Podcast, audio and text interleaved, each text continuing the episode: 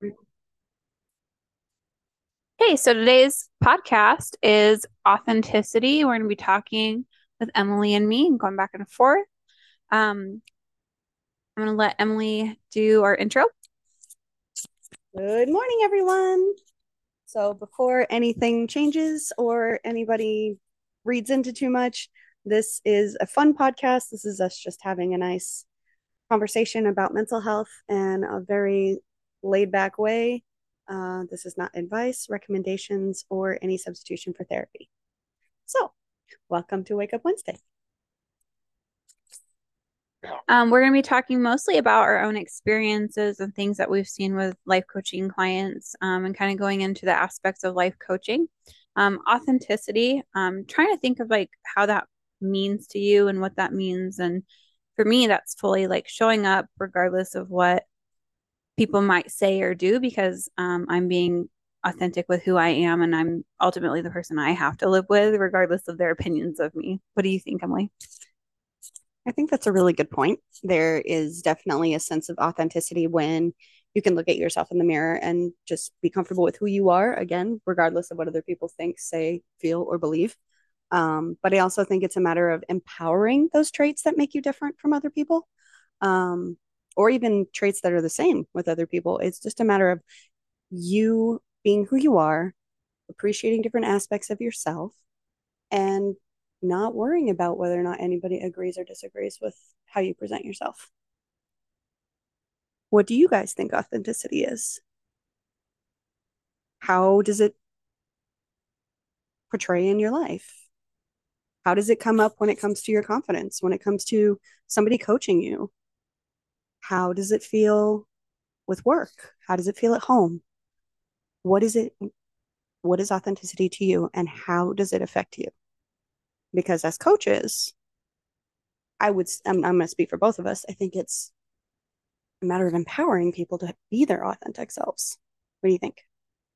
No, I totally agree with that. I think if we, for me, and this is my own personal opinion, is when I have looked back on situations in my life where I have not felt comfortable fully showing up as myself or have rejected aspects of myself and not been authentic, I am almost lying to myself. And it, for me, it's come back to this almost identity crisis of like, who am I actually if I'm trying to be what everyone else wants me to be versus what I've been created to be? And I love about myself. And it caused, I know for me, it caused almost that identity crisis and some type of depression. Like I just was like, well, who am I? Like that existential crisis. And because I was, I was, a, I was people pleasing and trying to be what everybody else I thought everyone else wanted, and I was like, I don't even like me. Like, what's the point of living if I don't even like who I am and I'm not showing up as myself and like fully experiencing the human experience and in my life, like I'm kind of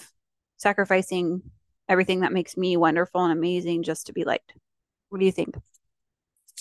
Well, I think that's a lot of the things that some of my clients have gone through in the sense of having to re-establish who are they, especially after being in narcissistic and abusive relationships where they were constantly pleasing somebody else because it was either going to avoid some sort of conflict or some other burden that they had to take on. But truthfully, when you get out of that and you feel like this shell of a human being, it's an opportunity to rebuild yourself just like any other transitional changes, transformational changes. Maybe you change jobs, maybe you have kids, maybe your kids move out, maybe you have a change of partners, maybe you get a new dog. Yeah.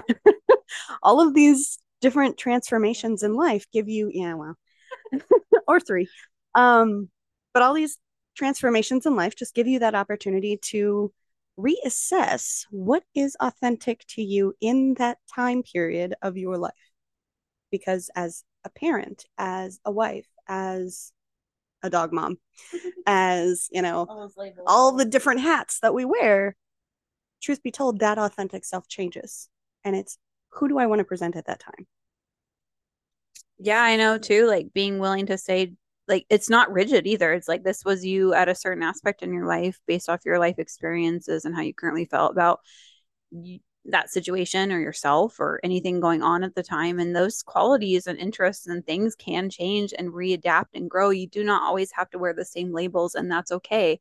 And not having shame about transitioning or things changing. And it doesn't have to be so rigid, just black and white of this is who I am. No, I no longer like apples. Why would I eat apple pie anymore? It doesn't make sense. Like, and being able to reevaluate the situation and say, no, I don't conform to that anymore. And that's okay I don't have to shame myself back into conforming because ultimately that's self-sacrifice as well as it's not who you authentically are and you're you're rejecting aspects of yourself and who can really love yourself when you're you're doing that right?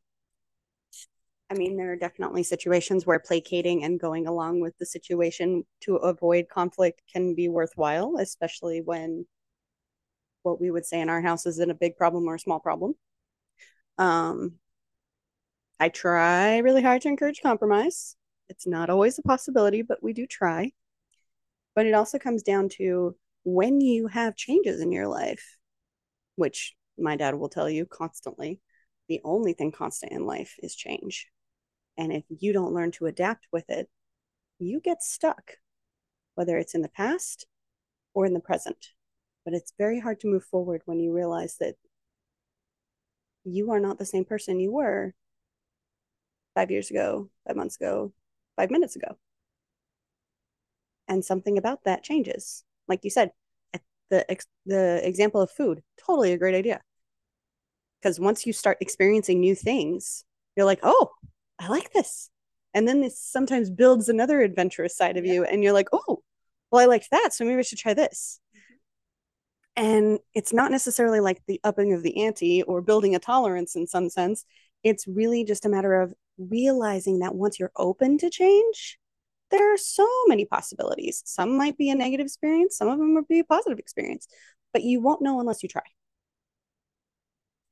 I know for me, when you're talking, the word rigidity really comes into play with me as if we're so rigid about how things should look or how we think should look should look. We put all these like even a lot of times are unvocalized expectations.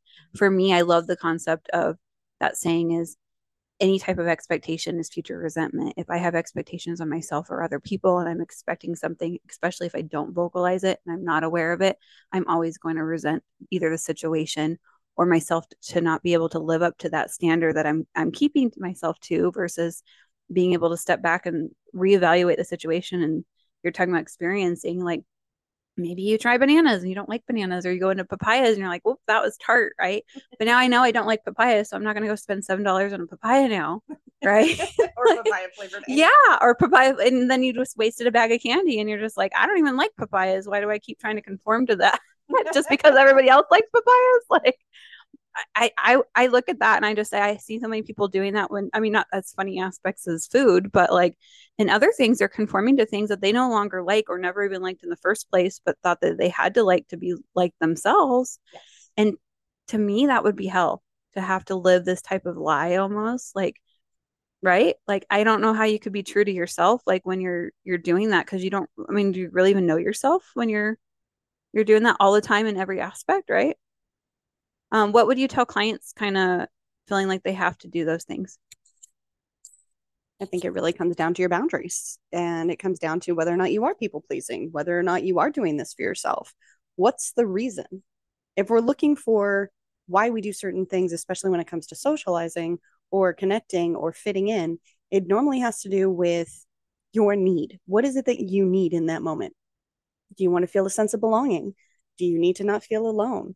Are you comfortable with the conversation? Do you feel like going primal? Do you feel like this is your group that you need to stay with to survive? Yeah, does it serve me? Right. Does it? I mean, and it's not even like big things. It can be kids in school. They could be in third grade, and you realize that there's the Mean Girls clan. Well, why are they all together if they're all not very nice? Yeah. Well, it worked for them. Nobody has told them otherwise. Mm-hmm. So if they want to be a part of that, they're like, oh, well, that means that I have to be cruel and, you know, selfish and things like that. It's really hard for that one person to stand on their own and decide, you know, I think you guys are bullies. Or step out of that. Right. You know. And step out of the, I guess, firelight Do you want to um, tell our our uh, crowd where they can find you and how to work with you and stuff that as a life coach? Absolutely. I work with Celestial Mind Coaching, and you can find me on psychologytoday.com. And I am located in Tucson, Arizona for in in person sessions. So if anyone's interested, please give me a call, message me on Facebook, whatever you need. And also our notes are in um, below and you guys can find us. We're going to have our, our link tree and website and everything on social media and that you're able to come and enjoy us on other um, platforms and stuff like that. Um, we'll see you later. And as always, remember to be kind to yourself. After all, you're only human. Have a great day. Have a great day, everyone.